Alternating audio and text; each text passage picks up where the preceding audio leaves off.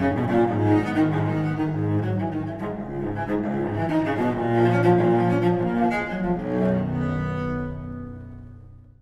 всех приветствовать, дорогая церковь.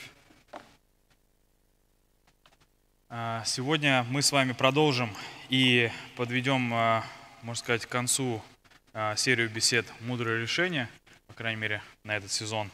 Вот. И у нас одна из последних проповедей на эту тему. Вот. Но книгу притч можно изучать бесконечно. Мы с вами, наверное, прошли за эту серию не такую большую ее часть. Ну Вот. И я думаю, что на протяжении всей своей жизни полезно будет продолжать читать, изучать и углубляться а, в эту книгу. А, Сегодня мы будем говорить снова о мудрости. Ну Вот. Вся книга притч пропитана этой идеей а, и мудрости Божией, и о том, как эта мудрость помогает нам относиться к критике правильно. Ну Вот. Мы будем говорить об этом. Я предлагаю вам задаться традиционно, как мы это всегда делаем, вопросами в самом начале.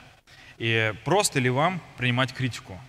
Тяжело ли вам слышать о собственных ошибках? Сейчас подумайте об этом еще разок, проговорите внутри себя, запишите в бюллетенях, запишите в заметках, или просто подумайте, насколько трудно для вас смотреть в глаза с любовью, когда вас критикуют. Вот это очень сложно. Особенно те, кто а, взаимодействует а, с людьми при своей работе или в служении в церкви, зависит от того, а, чем вы занимаетесь. Вы знаете, что люди часто дают фидбэк, и этот фидбэк не всегда позитивный. Ну Вот. Как вы относитесь к этому? Подумайте. Если вы подумали, тогда я приглашаю вас встать. Почти к Слову Божьему. Мы прочитаем сегодня из книги притч 6 главе, 9 главе, 13 главы, 15 главы, 17 и 19. Несколько стихов. Ведь повеления эти – светильник, наставление свет, а назидательное обличение – путь к жизни. Наставляющий глумливого бесчестие наживет, обличающий нечестивого навлечет на себя позор. Не обличай глумливого, чтобы он тебя не возненавидел. Обличай мудреца, и он возлюбит тебя. Научи мудреца, и он станет еще мудрее. Праведника наставь, он познание приумножит. Мудрый сын принимает наставление своего отца, а глумливый упреков не слушает. Глумливый не любит, когда его упрекают. Не станет он с мудрым советоваться. Пренебрегающий наставлением презирает себя самого, а вникающий, внимающий упреку обретает рассудительность. Упрек сильнее воздействует на разумного, чем сто ударов на глупца. Накажи глумливого, и образумятся простаки. Укори разумного, и он усвоит знания. Давайте помолимся нашему Господу, поблагодарим Его за Слово, которое Он дал нам. Небесный Отец, спасибо Тебе за то, что Ты оставил нам через своих пророков и апостолов, через Твоих людей, Господь, вдохновленных Духом Святым Твоим. Это Слово, Писание, которое мы можем исследовать, которое актуально для каждого поколения, которое полезно для того, чтобы нам назидаться, для того, чтобы наставляться в истине и чтобы обличаться, Господь. Благослови сегодня, чтобы наше сердце было открыто для того, чтобы внимать те истины, которые мы здесь услышим, которые мы прочитаем. Благослови, Господи, чтобы это не осталось просто пылью, которая сметется ветром, когда мы выйдем за пределы этого прекрасного собора. Пусть это, Господь, будет семечком, которое прорастет в большое дерево плодов нашей жизни. Благослови, Господь, чтобы проповеди, чтобы наставление, чтобы чтение Слова каждодневное, которое в нашей жизни, Господь, надеюсь, есть, чтобы оно действовало. Господи, пусть наше сердце будет открыто к этому. Сделай его мягким. Во имя Иисуса Христа молимся Тебе сегодня. Аминь. Присаживайтесь, братья и сестры. В прошлый раз мы с вами изучали мудрость Божию через книгу притч. И мы поняли, что можно учиться постоянно, назидаясь мудрости. Мы можем это делать, потому что мы понимаем о доступности мудрости Божией через Его Слово, проникаемся смирением, когда изучаем мудрость, познаем ее, посвящаем себя дисциплине обучения и припадаем к источнику мудрости. Что самое интересное, именно это то же самое мы будем изучать сегодня, но через призму критики. Притчи учат нас принимать критику. Мне нравится писатель Филипп Янси. А, он пал жертвой повестки, ну вот, и каждый, кому не лень, из его окружения, в его стране, сказал, что «как ты смеешь?» либо «как ты смеешь не поддерживать текущую повестку?» «как ты смеешь не слишком сильно ее осуждать?» вот.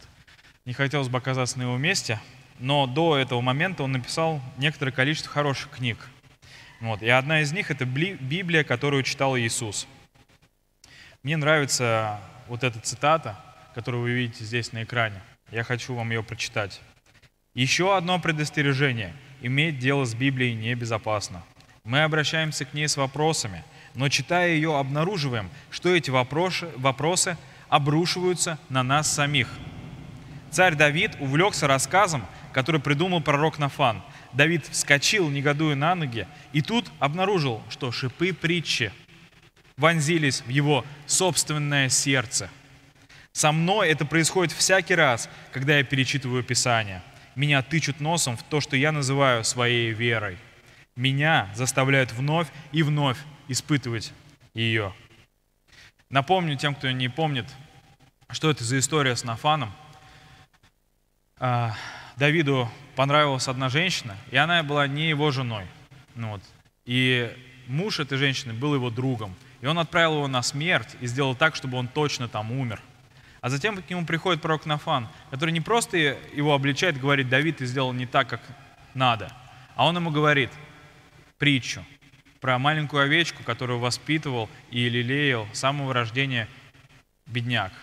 И богатый человек, когда к нему пришли гости, сказал отобрать эту овечку, забить ее и сделать из нее ужин. Давид возгневался и сказал, что такой человек достоин смерти. И тогда Нафан сказал ему, это история про тебя. Притчи так и работают. И если притчи не работают в нашей жизни именно так, то эта проблема не в притчах.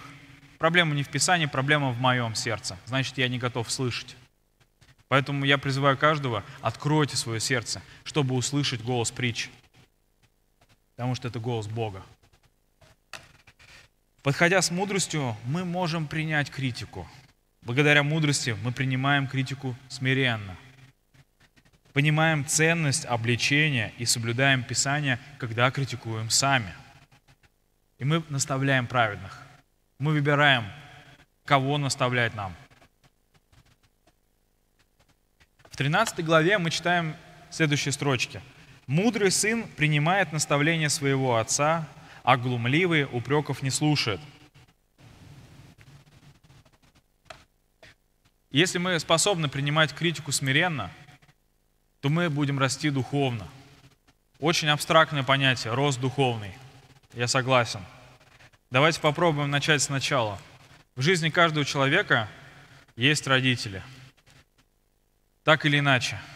Или люди, которые являются наставниками, если человек вырос без родителей. Тот, кто выполняет эту функцию. И Писание нас учит, почитай отца твоего и мать твою, чтобы продлились дни твои на земле. Мы читаем книги «Исход».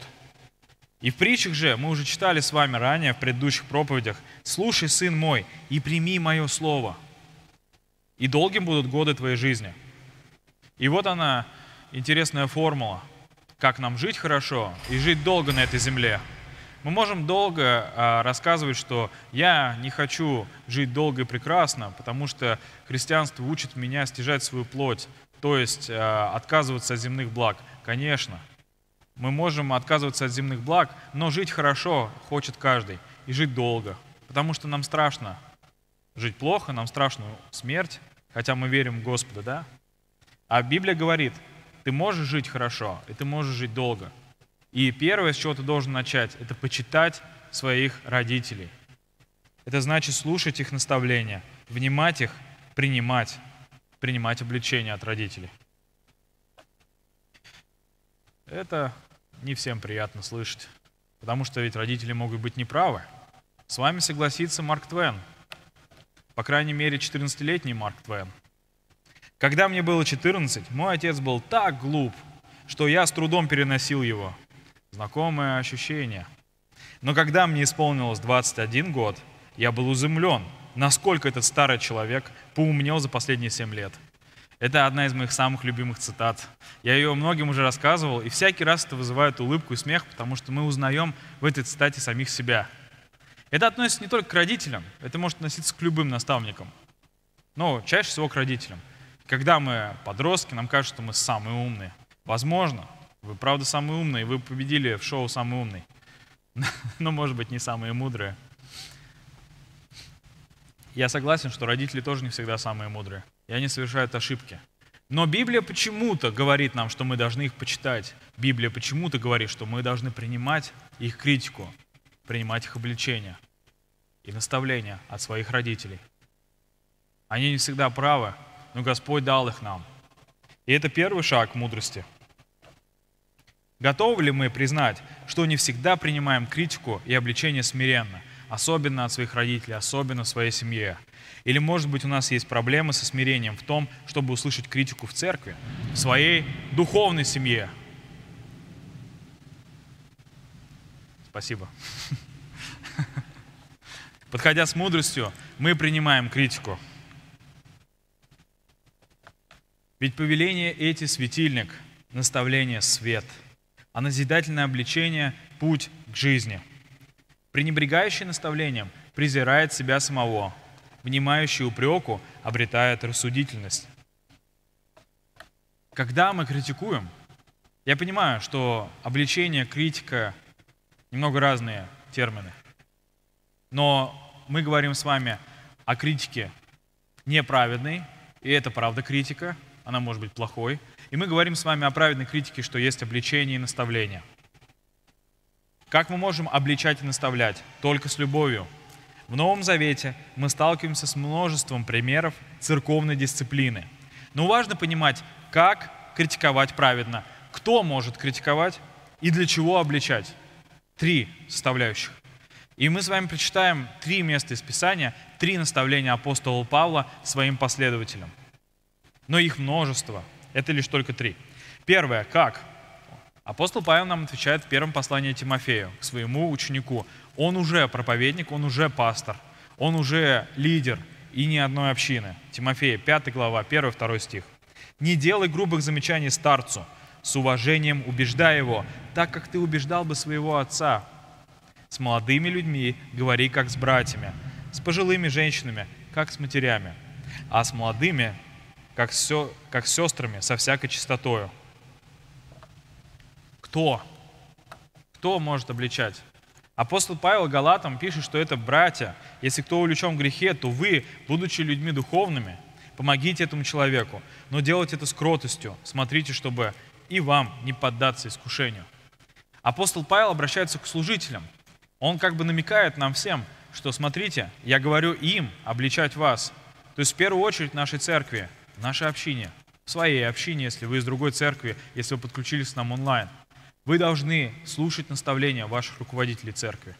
Потому что Господь их поставил на это место. И пока Он их оттуда не убрал, то значит какая-то есть для этого причина. И возможно, что не нам судить, какая. Нужно слушать наставления. Если наставление не, неправильное, об этом, может быть, стоит сказать. Об этом, возможно, знает Господь. И Он что-то с этим сделает. Смирение нужно нам. Братья и сестры, Писание говорит, что мы царственное священство. Это значит, что, что у нас нет какого-то клира и мира. Да, есть люди, которые взяли на себя определенную ответственность за церковь, которые взяли на себя посвящение, которых выбрали или рукоположили. Но также каждый из нас выбирает для себя ответственность друг за друга, когда мы молимся молитвой покаяния, когда мы объявляем перед крещением, что теперь наша жизнь будет другой. Теперь весь мир должен знать. Сегодня мы это увидим. Это таинство. Весь духовный мир должен знать, что я с Господом Иисусом Христом, и что теперь Он на моей стороне. И каждый, кто хочет стать против меня, должен стать против Бога. Поэтому, заявляя это, мы все обладаем правом обличать друг друга. И это не только право, это еще и обязанность. И в этом заключается сложность, потому что иногда нам кажется, что да, я не буду пользоваться этим правом, обличать кого-то. Нет, если вы видите, что ваша сестра или ваш брат согрешает как-то, то в первую очередь ваша обязанность с любовью в нужный момент, помолившись перед этим, сказать то, что это неправильное действие. Это не тот путь и наставить на правильный путь. Потому что каждый из вас – это послание Господа. И для чего? Апостол Павел в послании к Титу объясняет нам для чего. Поэтому строго обличайте их, чтобы их вера была здравой. Он хочет, чтобы мы были здоровы духовно. Здравая вера. Интересное сочетание двух слов.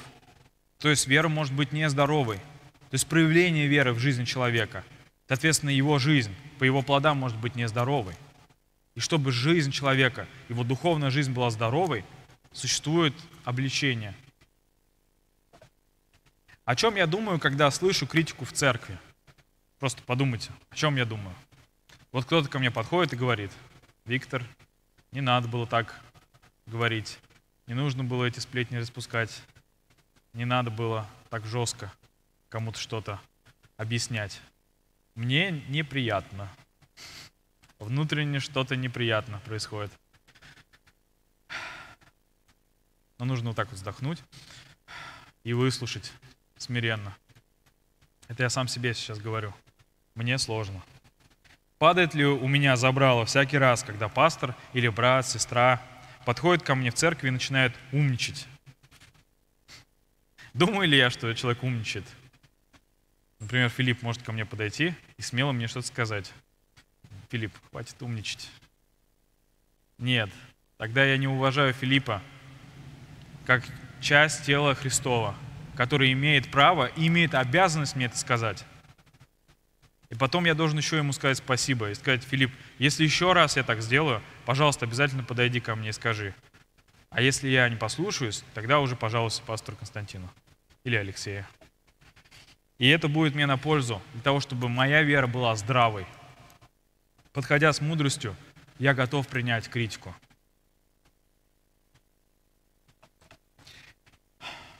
Девятая глава. Наставляющий глумливого бесчестие наживет, обличающий нечестивого навлечет на себя позор. Не обличай глумливого, чтобы он тебя не возненавидел. Обличай мудреца, и он возлюбит тебя. Научи мудреца, и он станет еще мудрее. Праведника наставь, он познание приумножит. Упрек сильнее воздействует на разумного, чем сто ударов на глупца. Накажи глумливого, и образумятся простаки. Укори разумного, и он усвоит знания.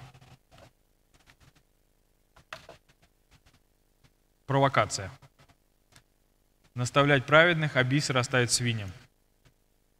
На самом деле, мы здесь вспоминаем с вами а, слова и учения Иисуса Христа, где Он говорит, послание от Матфею, а, Евангелие от Матфея, 7 главе, 6 стихе, «Того, что свято, не давайте псам, а не то они, обернувшись, растерзают вас. Не разбрасывайте своих драгоценностей в синодальном переводе «бисер» перед свиньями, не то они растопчут их. Когда я был маленьким, и кто-то читал это место из Писания, мне было всегда интересно, почему Иисусу Христу настолько важен вот, это вот, а, вот эти пластиковые бусы. Почему их нельзя разбрасывать перед свиньями? Я понимал, что, возможно, они стоят дорого, что-то в этом есть. Вот. И со временем я понял, что в этом есть. На самом деле, о чем говорил Христос здесь, это о том, что если человек не готов слышать, не надо ему об этом рассказывать, не надо настаивать. Если вы сказали единожды, то, возможно, стоит остановиться. Если он не готов слушать, он высмеивает вас, высмеивает вашу веру, высмеивает наставление, которое вы говорите, высмеивает основание вашего наставления, Библию. Если человек не верит в авторитет Библии, нет смысла ему рассказывать, что Библия говорит не прелюбодействие, Библия говорит не лги.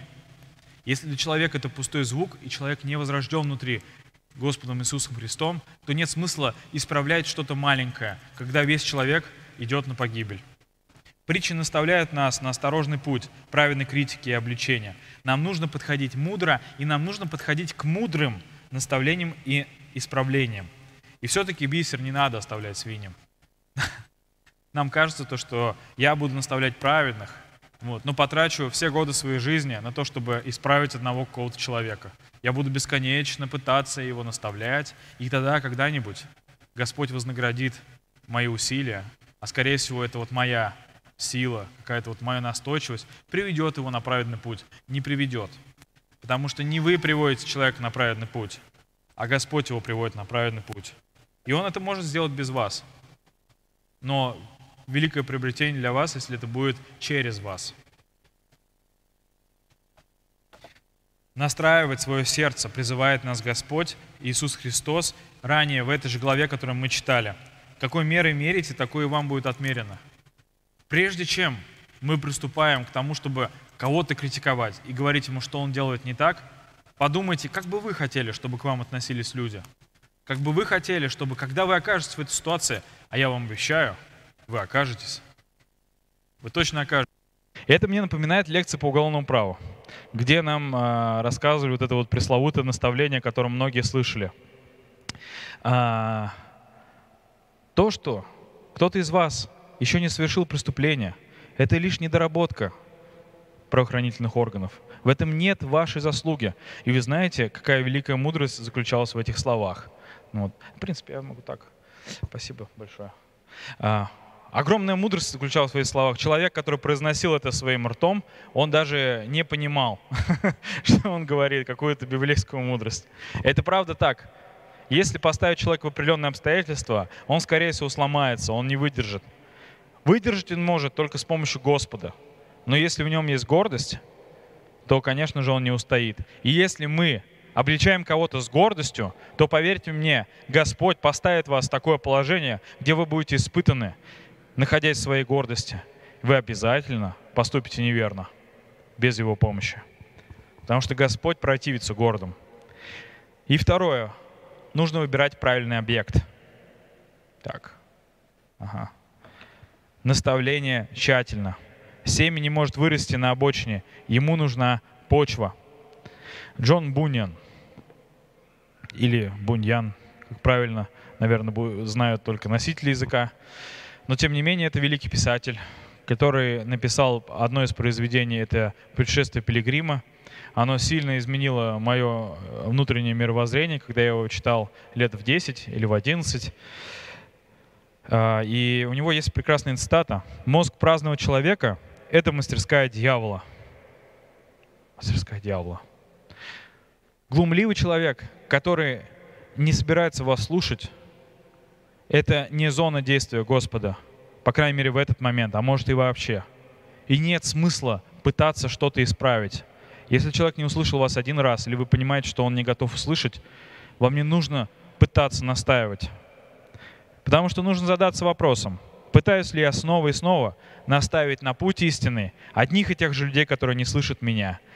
И, возможно, найти наконец-то ответ, что им нужна не критика, им нужно не обличение, им нужно не исправление какого-то одного поступка, того, что этот ваш друг или подруга сожительствует с кем-то. Возможно, им нужен Христос.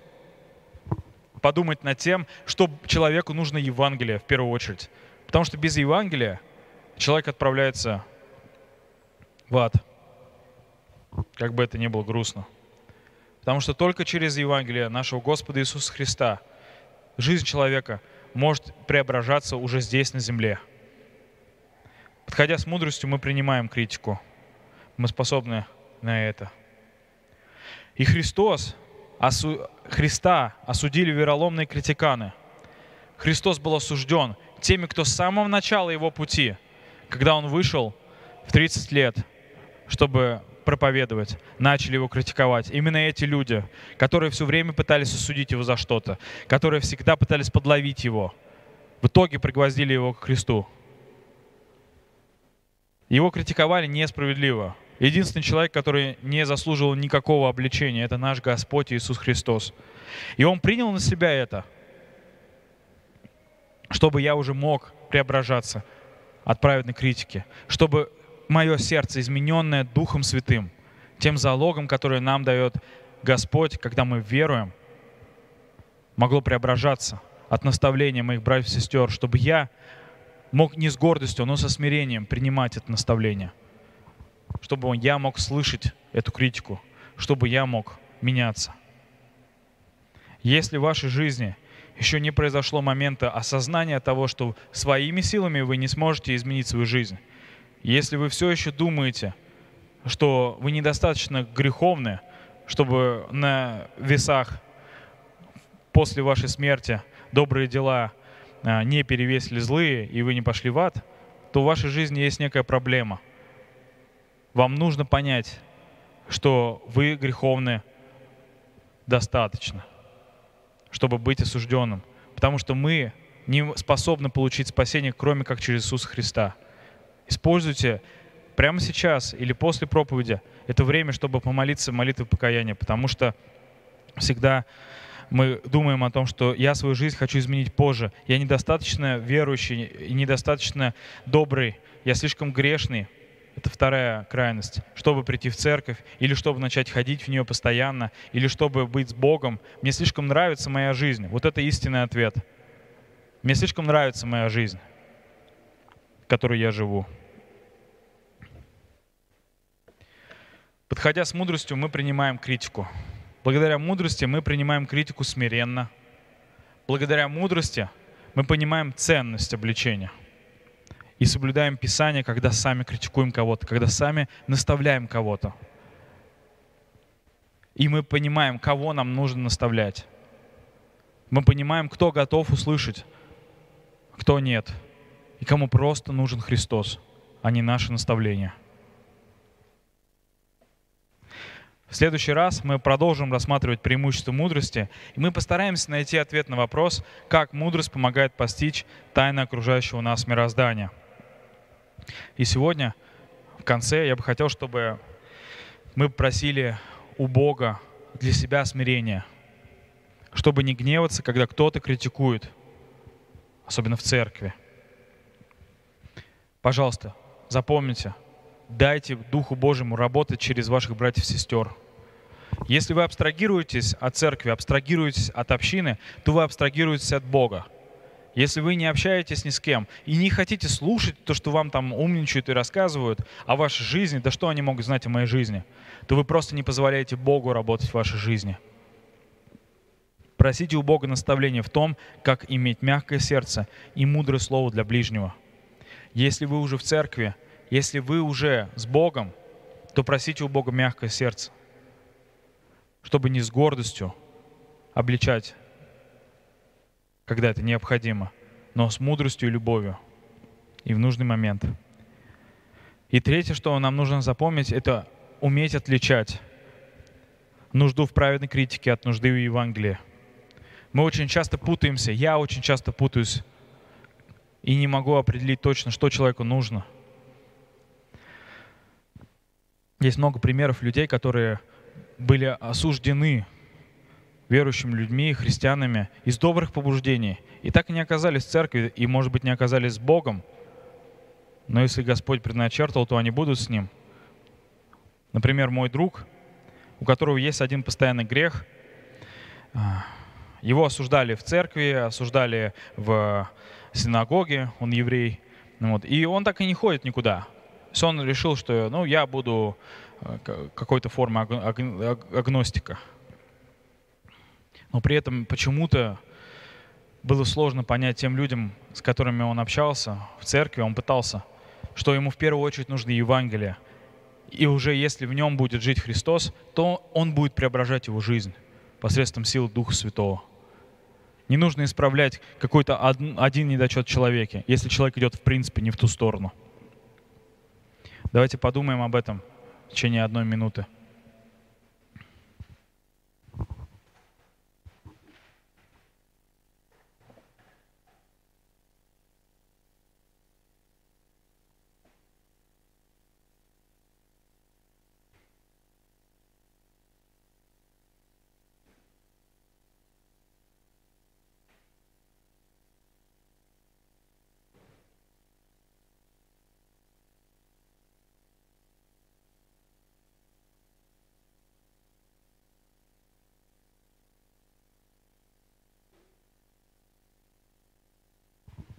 Я бы хотел закончить цитатой того же писателя Филиппа Янси, но уже из другой книги «Иисус, которого я не знал». Достоевский научил меня всей объятности благодати. Не только Царство Божие существует во мне, сам Христос тоже преображает там. А когда умножился грех, стала преизобиловать благодать. Есть только один путь для каждого из нас. Как преодолеть разрыв между высокими идеалами Евангелия и удручающей реальностью нашего душевного состояния. Признать тот факт, что мы не соответствуем этим идеалам, но мы и не должны им соответствовать. Нас осуждает праведность Иисуса, который живет в нас, а не наша собственная. Помолимся. Небесный Отец, мы благодарим Тебя за Твое Слово, которое Ты оставил нам, за книгу притч, эту мудрость, которую Ты вложил, чтобы мы могли ее оттуда черпать и применять в своей жизни. Помоги, Господь, мне, помоги нашей общине быть общиной, которая применяет Твою мудрость, Господь, в обличении друг друга, с любовью, с кротостью. И каждого, чтобы мы могли применять эту мудрость, Господи, пожалуйста. Благослови нашу церковь, чтобы эти принципы распространялись и дальше, за пределы этого собора, за пределы общины, в нашей семьи, Господь. Помоги нам отличать нужду в обличении, в наставлении от нужды в Слове Твоем, в Евангелии, Господь, в благой вести. Даруй нам эту мудрость, Господи, и прибудь с нами все дни нашей жизни. Не только здесь сегодня, но и с понедельника по субботу. Во имя Господа нашего Иисуса Христа. Аминь.